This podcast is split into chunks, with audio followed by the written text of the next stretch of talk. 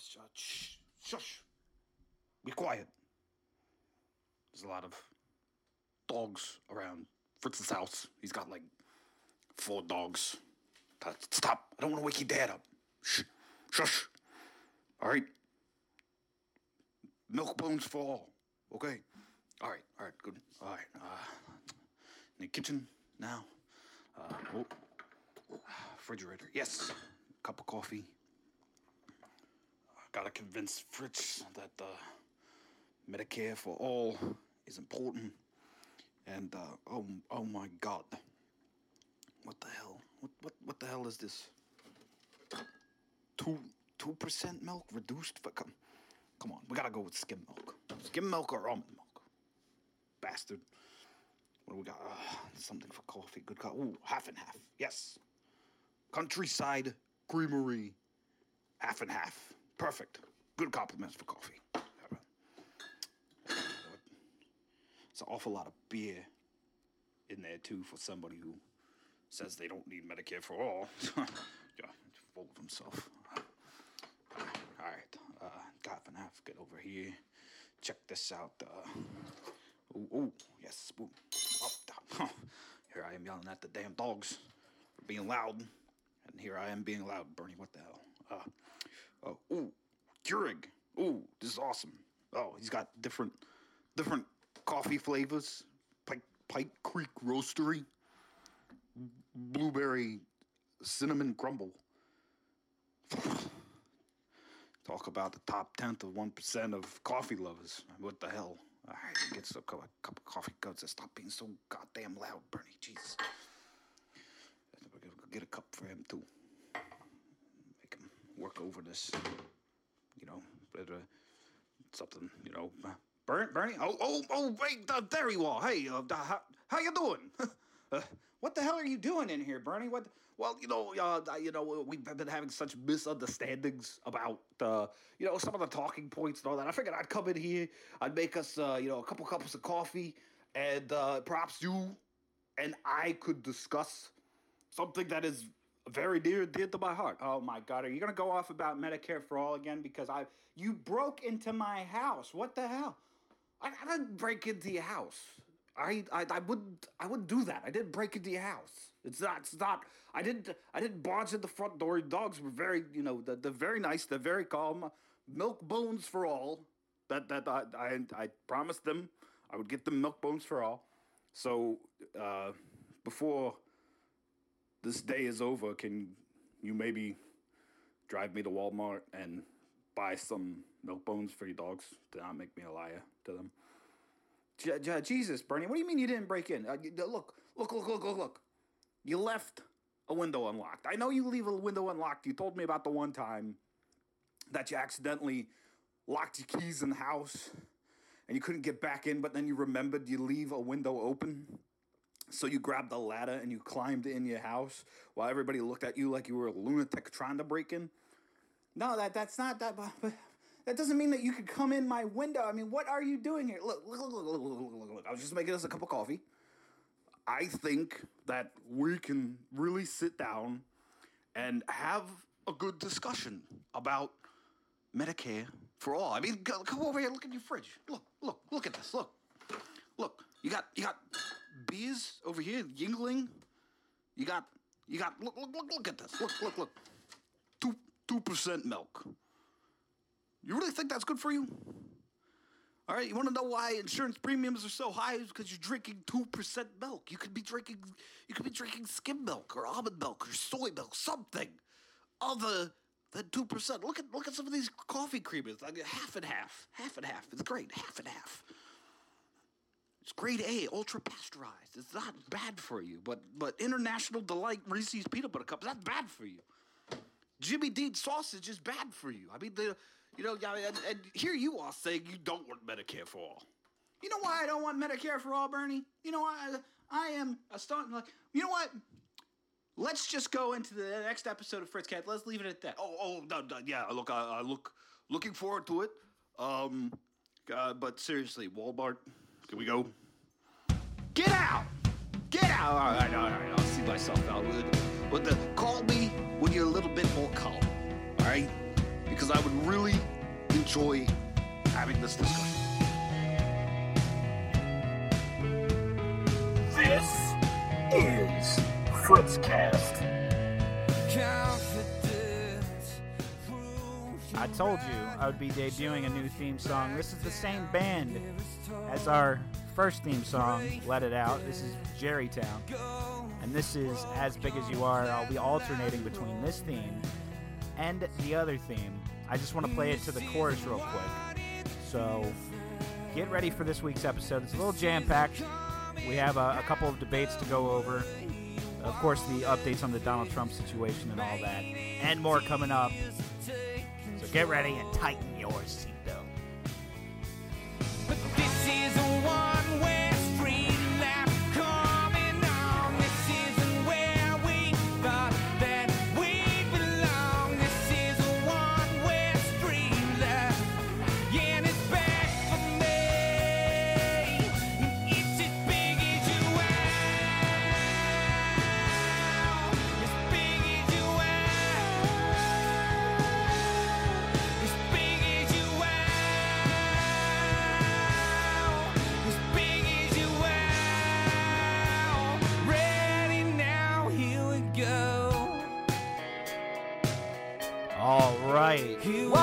Guys. It's Friday, October 18th, 2019, and welcome to a new edition of the Fritzcast. How was y'all's week last week? Y'all's week.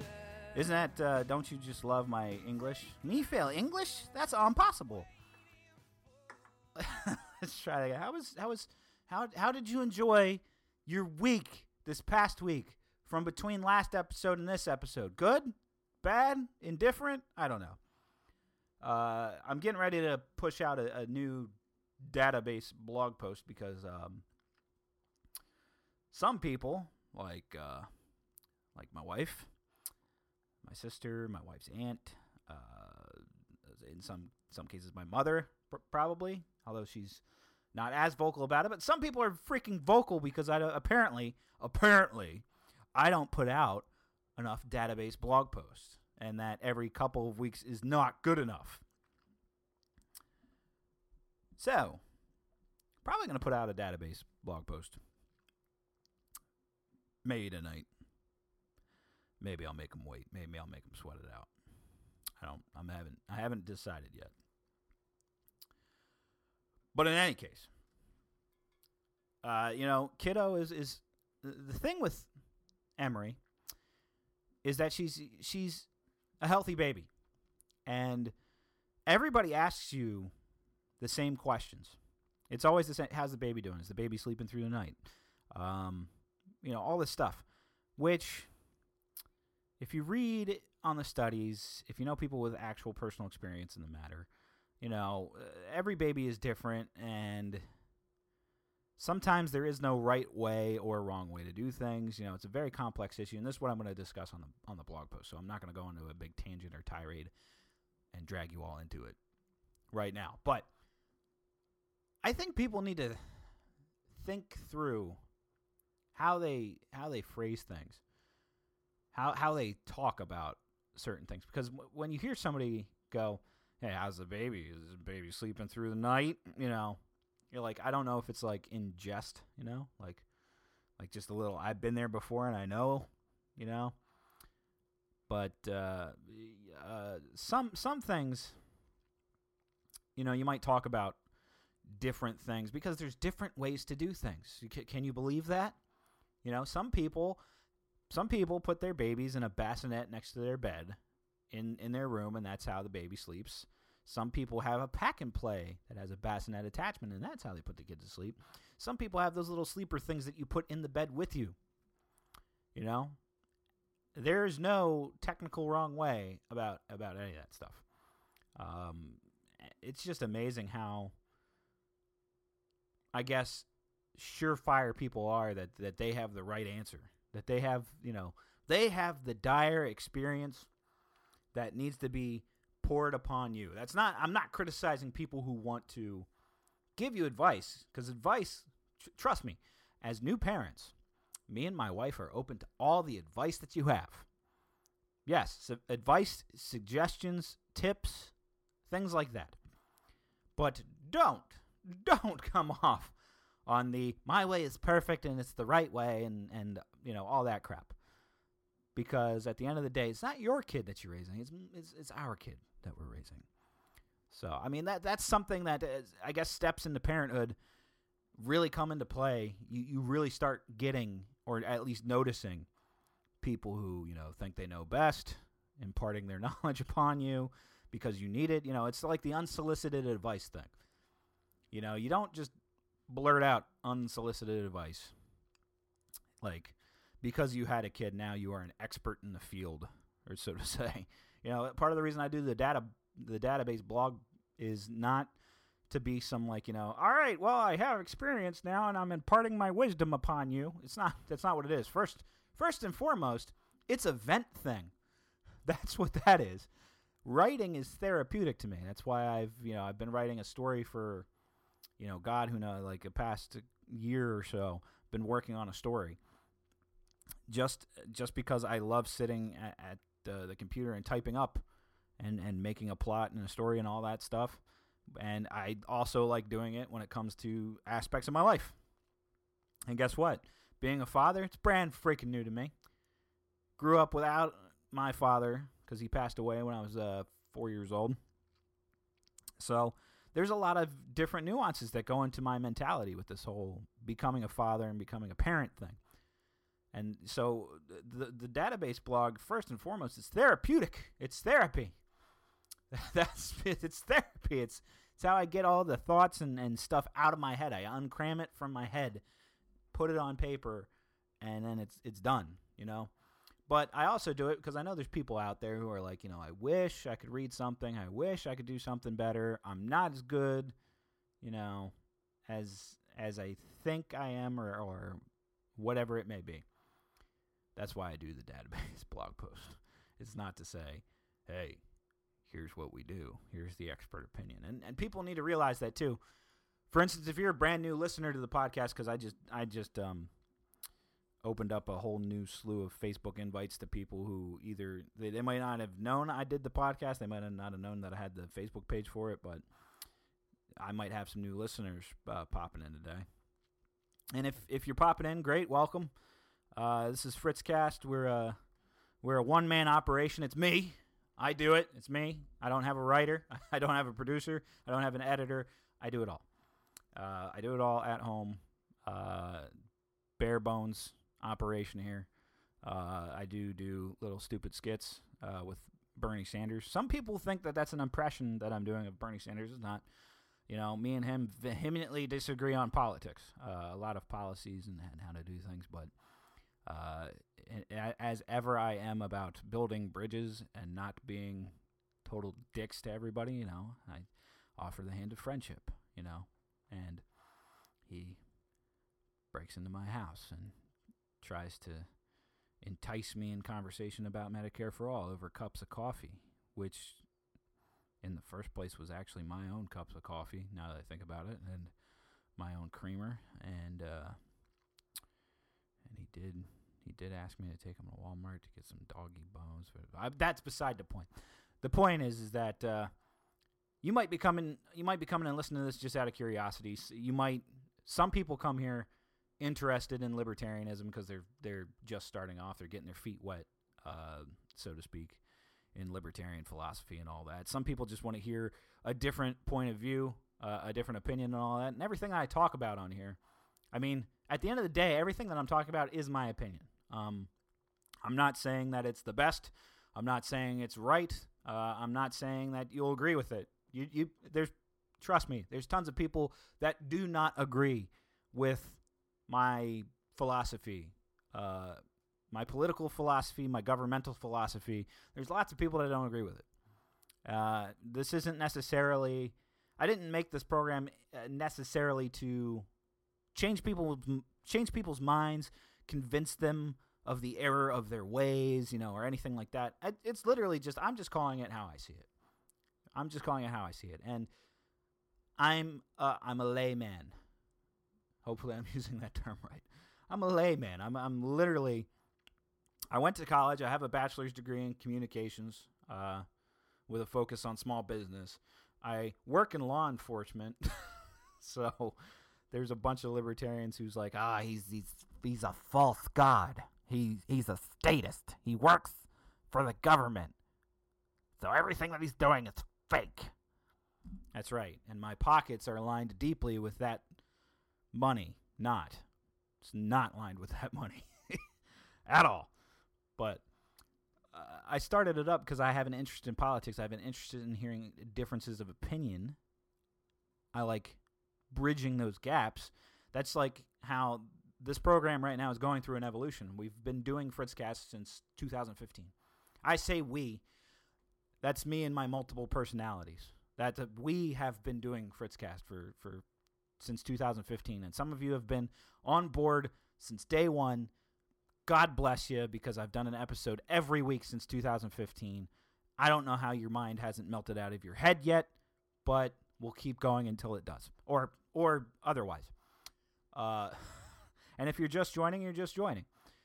But uh, that's the point of this program. I have a more libertarian, limited government perspective of things and how I would, uh, how I think the world should work.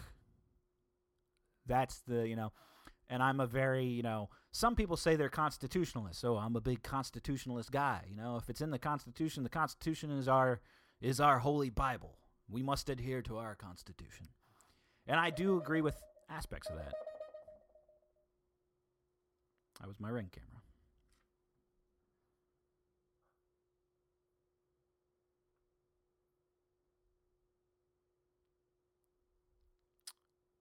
But it looks like nobody's there. I could just go look at the front door. There's nobody there. So it's either the goddamn bugs that fly around my camera, uh, or it caught a car driving by or some crap. Oh, it was my crazy neighbor lady. Okay. All right. It was just crazy lady. We're good. We're good. I don't have to.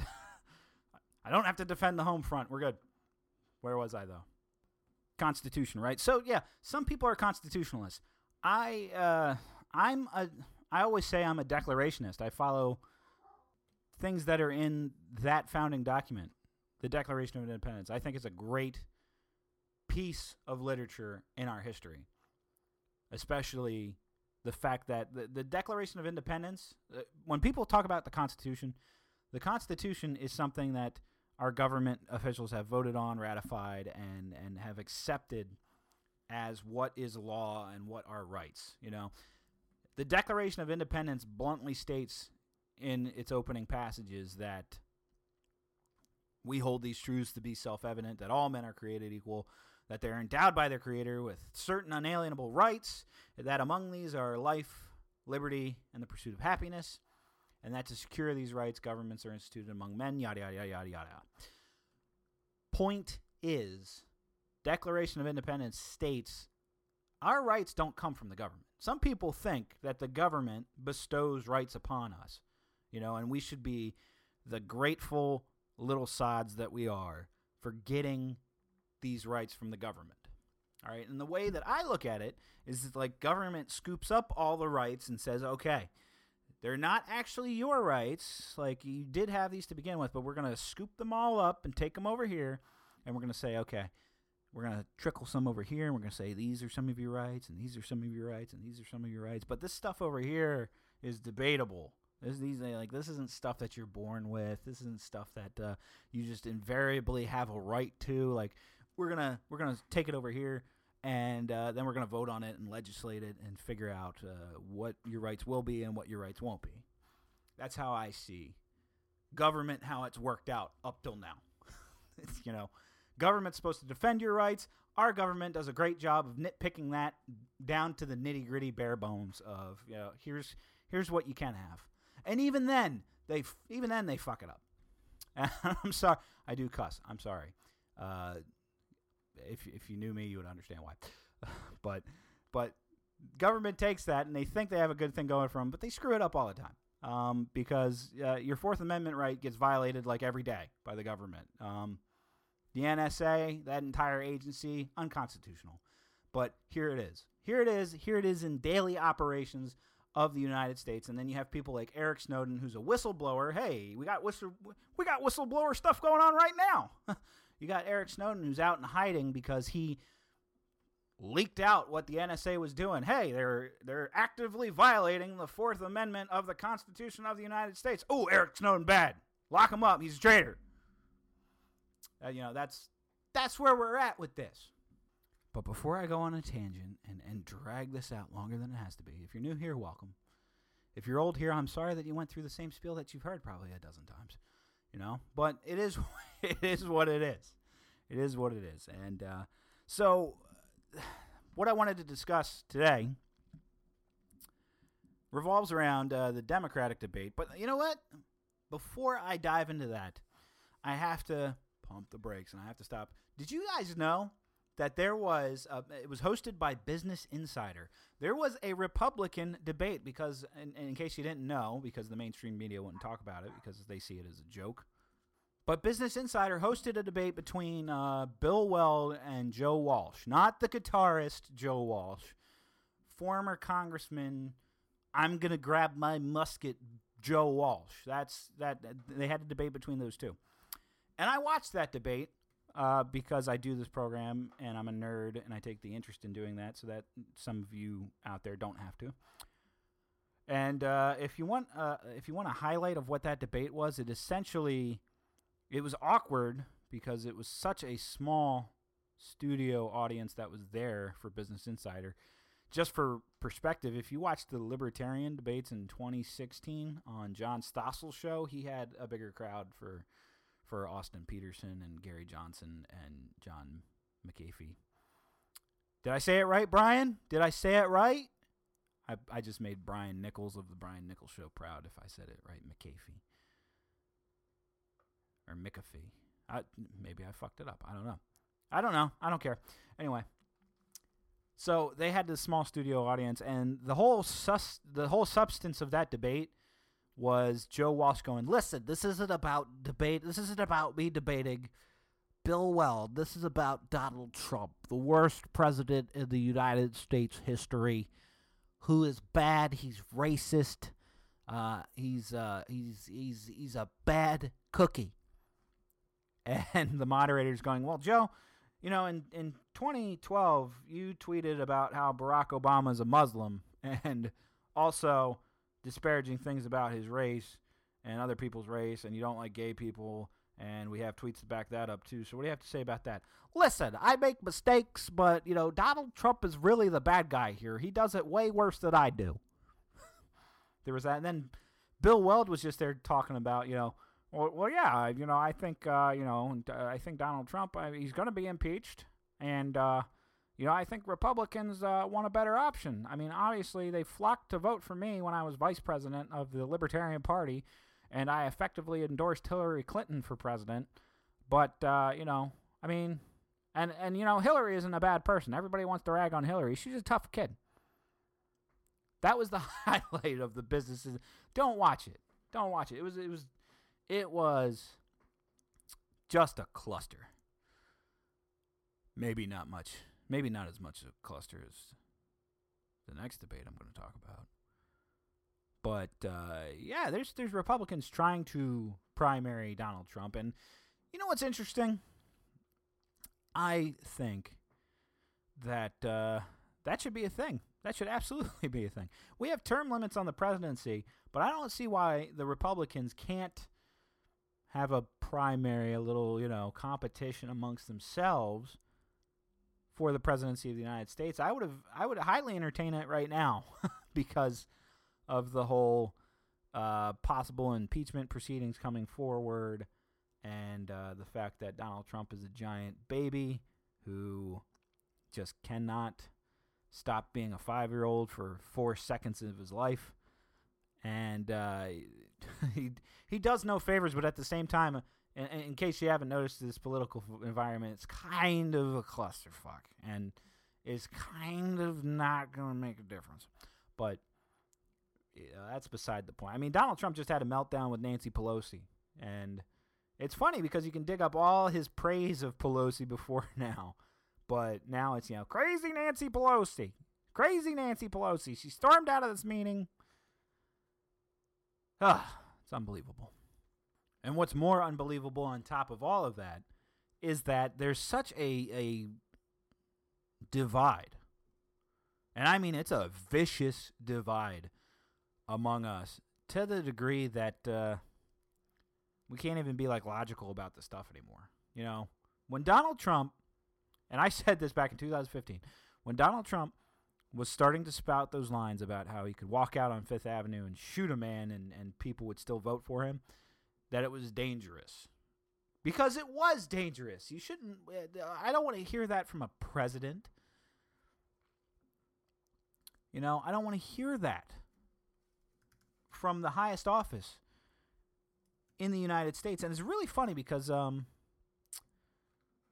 some of the people that I'm friends with that voted for Donald Trump, they uh, they voted for him because they, they just couldn't bring themselves to vote for Hillary Clinton, and I understand that. I understand that aspect. I don't understand, however, that uh, I, I don't understand the people that uh, are on board with my philosophy about uh,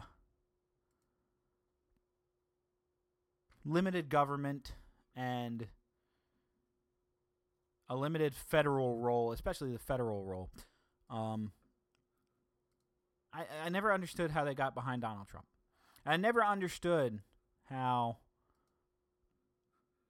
they're they're so quick to they're so quick to defend Donald Trump. I guess because other people are so quick to to criticize Donald Trump. But it's like this blind devotion thing. I don't understand a blind devotion to anybody political. Um, I'm always skeptical of the politician uh, because they have power. They're in a position of power. They are they're in a class of their own. Like you know, when people talk about oh, you know, Bernie Sanders is fighting for the little man. Well, Bernie Sanders has been in government service like literally all of his life. Every dollar that that man has earned, including writing his book that made him a millionaire, which has conveniently made him stop talking about millionaires and just say billionaires all the time. I, that that jab right there at Bernie Sanders, by the way, if you're listening and going, "Oh, he's one of these people," literally go back to the 2015 election cycle. You can listen to some of my podcast episodes because I did sound bites, sound bites, sound bites all the time.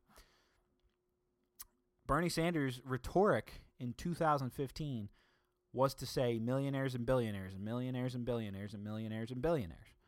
Now he never says the word millionaire because he is one, because he has three homes.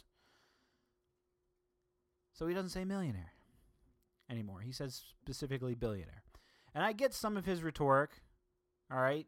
When we talk about when we're talking about taxes and companies are getting taxed, you know, Amazon's paying zero dollars. Some of these other big monstrosity, you know, corporations are paying zero dollars, while other companies are, small businesses are, and all that. I get the argument of if taxes exist, then there's no dog in them. Like, I get that argument, uh, and I'm not the typical libertarian. You might have heard of the typical libertarian waving the taxation is theft banner as a as a gold beacon of light that everybody will flock to. Um, I'm not wholly the taxes are debatable. Some taxes are straight up theft, like like income tax. I don't think any American should be taxed on their income. Period. Period. I don't think any American should be taxed for earning money. Don't care if you're making a dollar, ten dollars, fifteen dollars, twenty thousand dollars in a year, seventy thousand dollars in a year, one hundred and fifty thousand dollars in a year, or a million dollars in a year. If you if that's your earnings, I don't believe that you should be taxed on your earnings.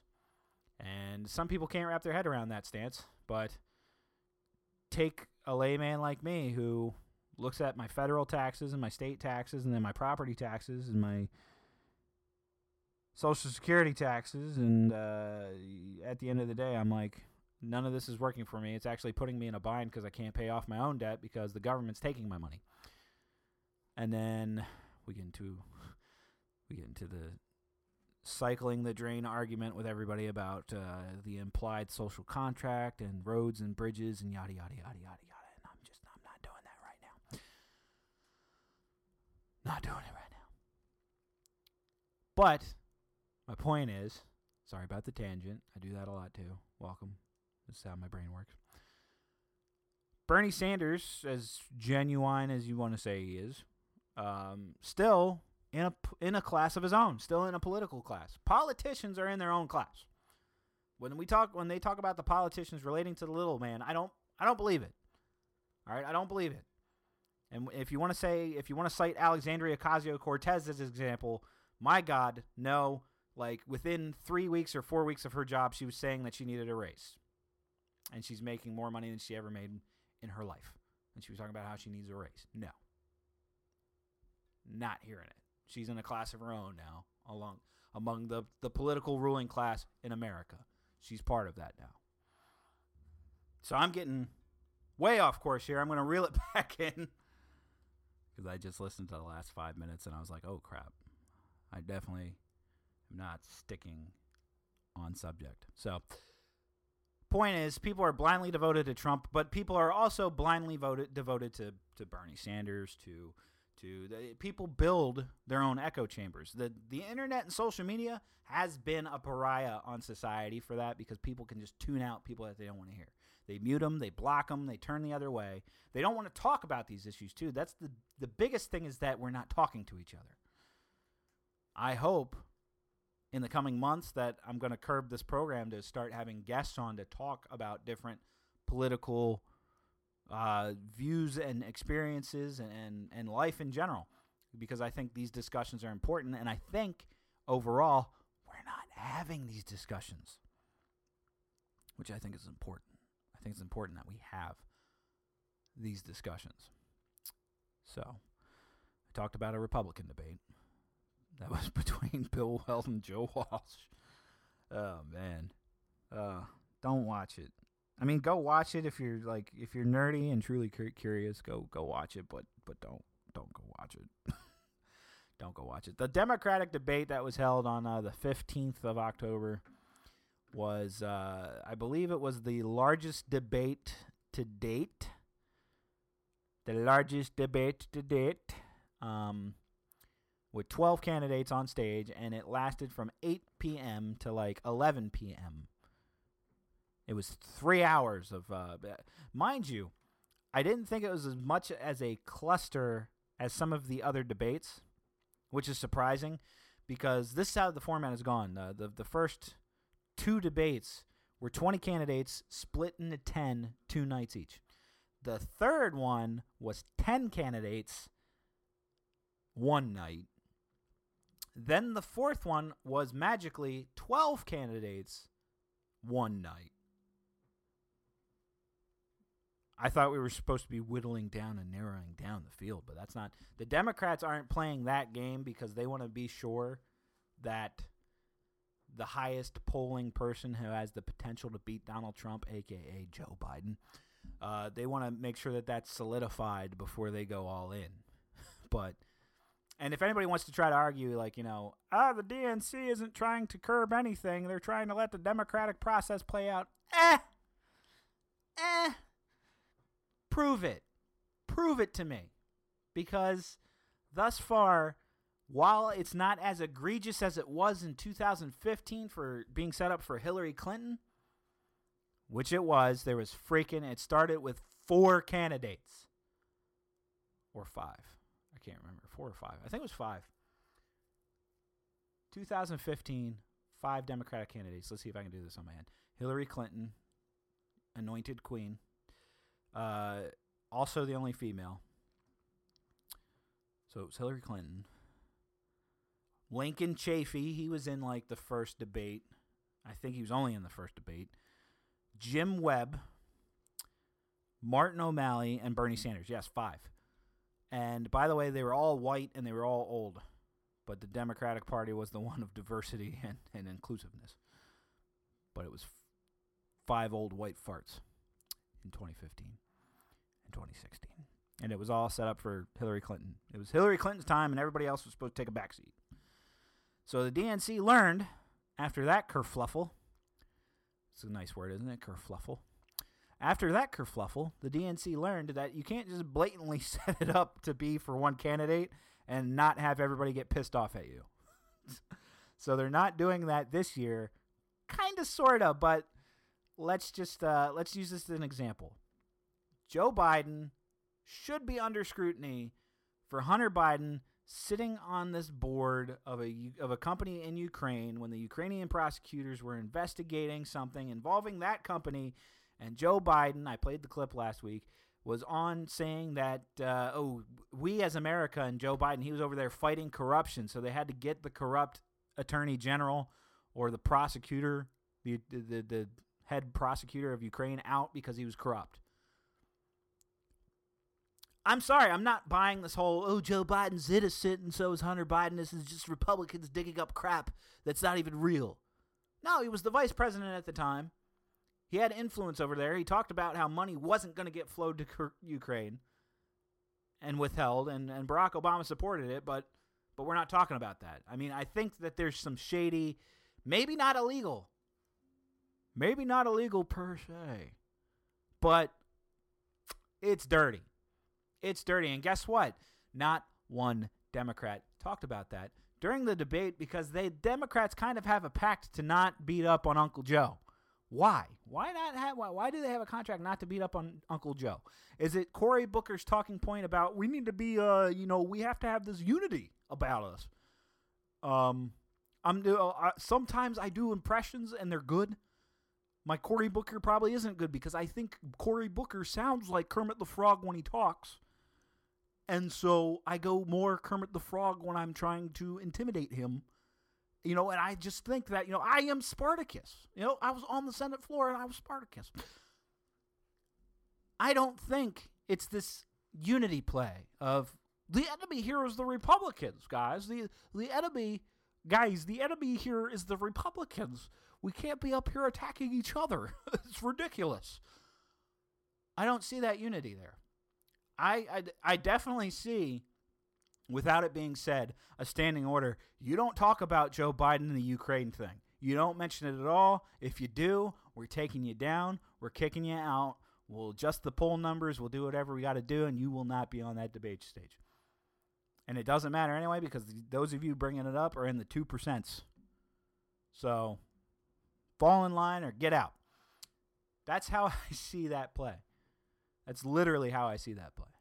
They can't touch Joe Biden on that. The only person that really took stood up and wore the boxing gloves against Joe Biden this last debate was Bernie Sanders, and it's over Medicare for all. And it's over valid stuff that Joe Biden brings up. This is the craziest thing. They attack Joe Biden on the valid stuff that he brings up. That's the crazy thing. Kamala Harris attacks Joe Biden for saying that she can't use executive order for gun control stuff. And she laughs it off and says, Oh, yes, we can because I said so. No, you can't. You can't. You're going to attack Joe Biden when he's talking about the constitutional process? That's that's what you're going to attack Joe Biden on? Really? Really? You're going to attack Joe Biden on that and you're going to attack Joe Biden on when he brings up the actual estimated cost of Medicare for all, Bernie? That's that's what that's when you're going to take on Uncle Joe? When he brings up the legitimate numbers of Medicare for all. Now, to Bernie Sanders' credit, Bernie Sanders doesn't lie. Okay, Bernie Sanders does not lie on that debate stage when he talks about Medicare for all. He says that taxes are going to go up for everybody. He says the middle class is going to pay more taxes. He literally he just fluffs it up with that line that says, "Oh, but but you're going to like paying those taxes. You're going to like paying those taxes because the tax dollars are going to work for you." But then you got Elizabeth Warren, who, when she's asked about that, she totally dodges the question to her detriment. Whereas Bernie Sanders is upfront and honest, she goes, she goes, I, I don't want to talk about the cost because it's it's the quality of care. Everybody's going to get the care that they need. And then she goes to attack Pete Buttigieg, who Pete Buttigieg gets up there, and if you're, like I said, if you're new to the program, we call him Pete Judge here, not Buttigieg or whatever. He's Booty Judge. He, he's the judger of the booties. She attacks Pete Buttigieg for coming up with a good idea, a public option for Medicare for those who want it, and competing with those who have private insurance and trying to lure those people over in a competition to prove that his system is better rather than just banging a gavel and saying, whether you like it or not, this is what you're going to get. And that's where Democrats and progressives lose a lot of people in this fight because people like me say, eh, I don't like government gav- banging a gavel and saying, this is how it is, deal with it. You know, especially for somebody like me who I work in a field, I can afford my health care through through my field. I enjoy my health care through my field. Trust me, I do. It came in very handy in the birth of my daughter. It did. I'm truly grateful for the healthcare that I have that I pay a lot of money into, but I, I'm I'm happy happily paying that money into it. Happily. And because I have the means to do that and I have the ability to do that, the government should respect that, let me keep that, and work on the people that cannot afford it. That's their focus should be on those people and trying to help those people and giving those people an option instead of lumping everybody together with with with exactly the same stuff. Especially because Joe Biden brings up the cost and how are we going to pay for it. And then some people say it doesn't matter how we're going to pay for it because money is fake. I don't I don't know I don't know how to argue that. but I'm saying if people have health care and they want to keep it, you know, they want to keep their health insurance or whatever, they should be able to do it. I mean, I really I don't see a good argument saying that you should be able to take it away from them and force them onto the government overseen version of it. Just saying it. Just saying it. But the other interesting takeaway from this last Democratic debate was uh, the talk over this Syria stuff, uh, with Donald Trump having recalled troops from Syria, I believe it was, uh, in response to Turkey wanting to come in and invade um, the the territory. The, I'm going to play a clip right now for you. Listen. As president, I will end these regime change wars by doing two things ending the draconian sanctions that are really a modern day siege, the likes of which we are seeing Saudi Arabia wage against Yemen, that have caused tens and thousands of Syrian civilians to die and to starve.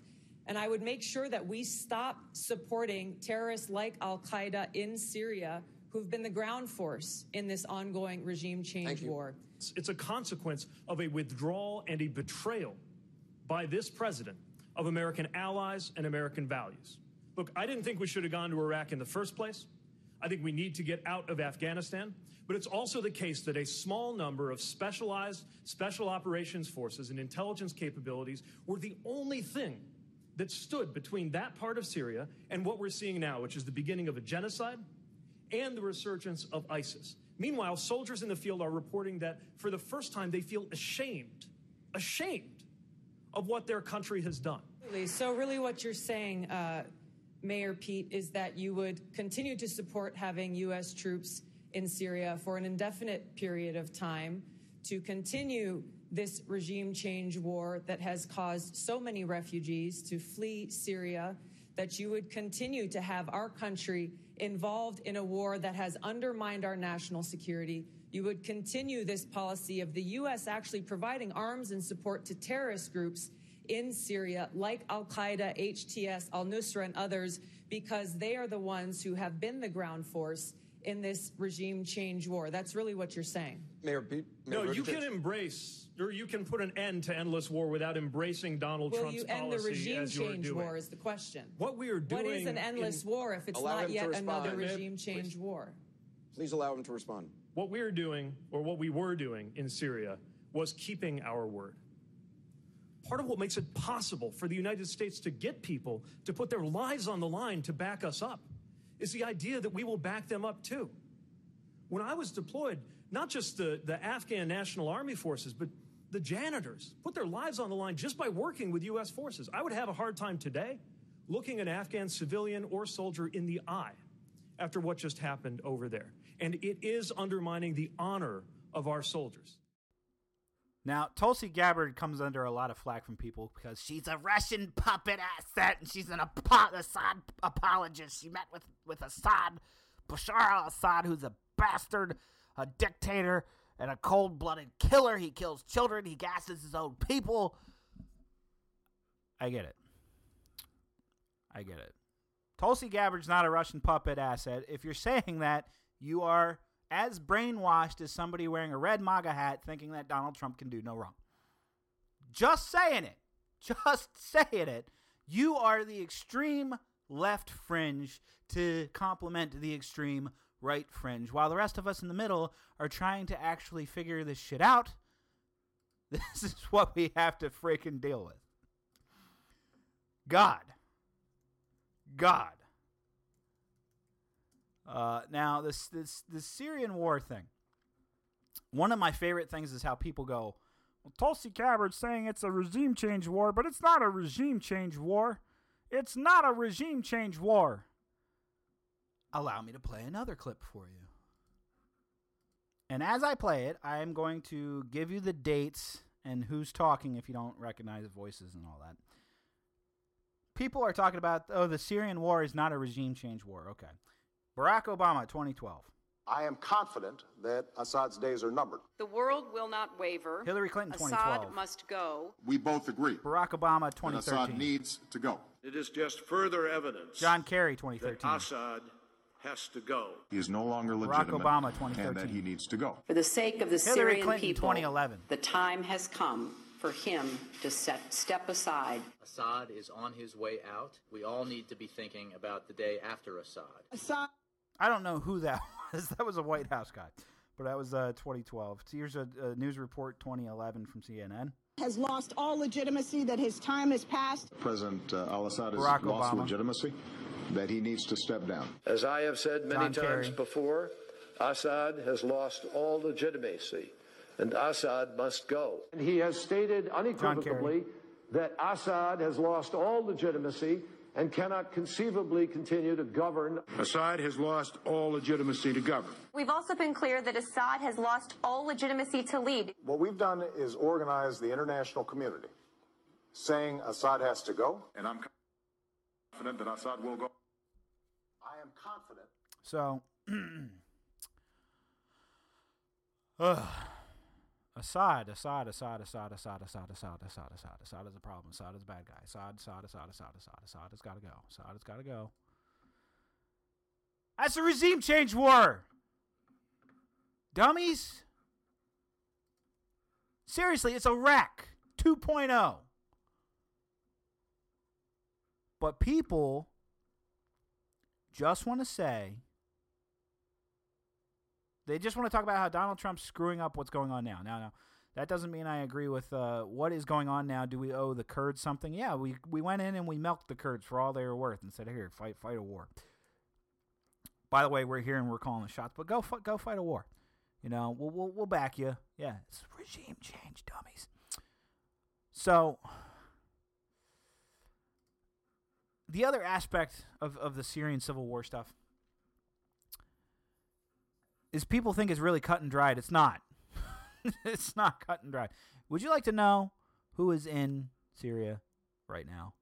Okay, there's a large portion of Syria is controlled by the Syrian government, the Syrian Arab Army and allies. You have the Golan Heights under Israel control. You have the anti-government U.S.-backed rebels, which is controlling a very small portion of it right now.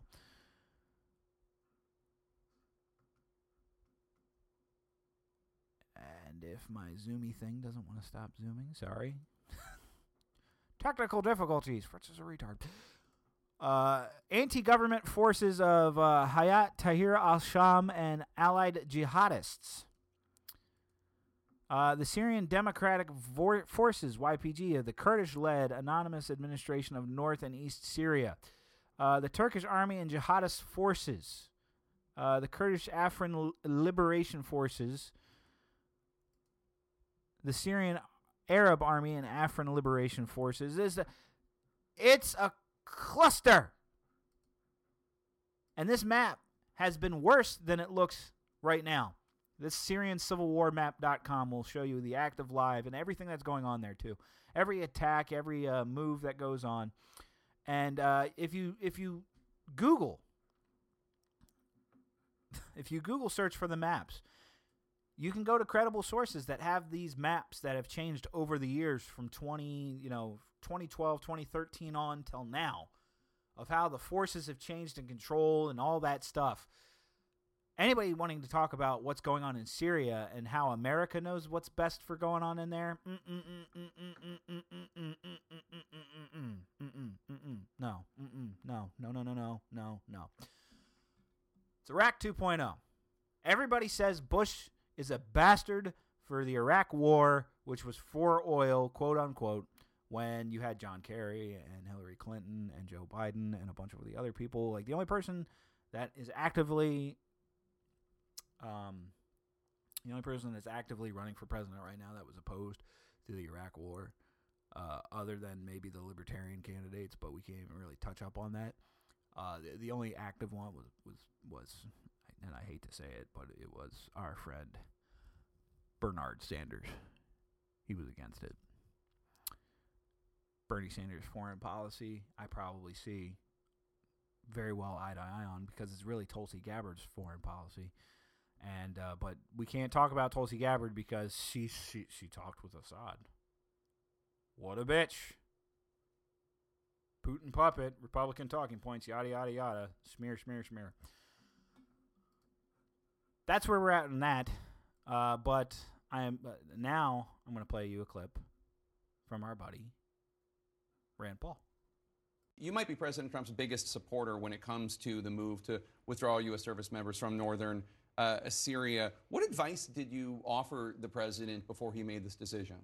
He and I didn't talk one on one on it. This was his decision, but I agree completely that it was the best thing not only for our troops, but it's also the best way to adhere to the Constitution. The Constitution says you don't declare a war unless Congress votes on it. And who are we going to declare war against? Our ally Turkey, the Free Syrian Army that used to be our ally, Assad. It's a sort of a messy situation. But he was told by the Turks that they were coming one way or another, and they had 50 troops. 50 troops don't stop 10,000 troops. You don't go to war with 50 troops. I think he made the right decision. I'm reminded of Beirut when we made the wrong decision and had 300 Marines in a barracks that weren't well protected. I think if 50 troops had been massacred in there, then we'd be in an enormous war. So I think he made the right decision. You really think that Erdogan would have sent the Turks across the border with U.S. service members? I mean, that's the only thing that had kept them from attacking before. Well, no, I don't think so. I think that uh, what you found is in the early footage you saw, and I think you all showed some of this footage, that you saw some of our special operations teams having bombs still dropping very close to them. Right. So they didn't seem to be deterred, even though we still had soldiers in the region. So I think it was strategically the best thing to do. But also, here's the thing that may end up happening. This may be the best thing that ever happened to the Kurds because they need a protector in Syria that's willing to stay. We had been preventing having them talk to Assad. Now they're, they've made an alliance with Assad, and the irony of this is it may end up being the best thing that ever happened to them. If Assad and Erdogan can now have a truce and Assad will agree to patrol the Syrian side of this, hmm. there's a possibility that the Kurds could have an autonomous region similar to what they have in Iraq. That seems like very wishful thinking, if you don't mind my We'll see. saying. We'll see, Jake. Nobody knows. The, the president's former point man on ISIS said today that, quote, U.S. personnel have been scrambling to evacuate positions surrounded by hostile Turkish backed opposition forces. They're evacuating under duress and then bombing positions so nobody can see, seize them. Do you have any concerns about, forget the idea of withdrawing U.S. forces. We understand that you support that. Do you have understand about the way many people feel this was rash, it was sudden, it was not done in consultation with the Pentagon, it was not done in consultation with the State Department, with U.S. allies, and there are Kurds who are innocent civilians who have been killed by the Turks and the Turkish-backed militias. He said from the very beginning our goal was to wipe out ISIS, and we did. Our goal was not to create a homeland for the Kurds. But ISIS If you- prisoners are, are if getting you free wanna- out of the prisoner. Well, if you want to have a homeland for the Kurds, it might take 100,000 troops. That's not what we signed up for. That's No. not what he said we were for. And I'm not for putting that kind of troops into an area. See, here's the irony the left hated the Iraq War and hated George Bush for it. A Syrian war where we went in and created a homeland for the Kurds would be just as messy as the Iraq War. So I think the left needs to get over their hatred of President Trump and say, you know what, do we want another messy war in the Middle East? It used to be the left was against war in the Middle East. What happened to the left? But what? And a brilliant highlight and takeaway from this stuff is how the U.S. is engaged in warfare and and, and these regime changes, these regime changes, warfare, and all at the whim of whoever's in the presidency, whoever's sitting in the White House, when the Constitution strictly forbids that, strictly forbids that, and then you have votes like this going on in the Senate, and how bills are trying to get passed. Here's Rand Paul on an objection regarding that.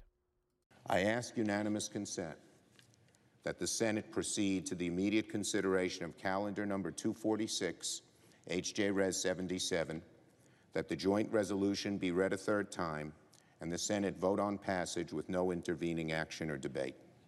Is there objection? Madam President, The senator from Kentucky. reserving the right to object, the Constitution is quite clear on this subject. If the minority leader wishes to engage in the civil war in Syria that's been going on for nearly a decade, we should obey the Constitution.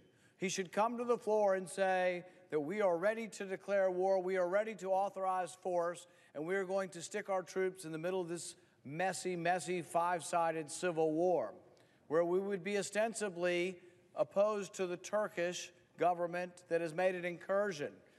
We would then be opposed to our NATO ally.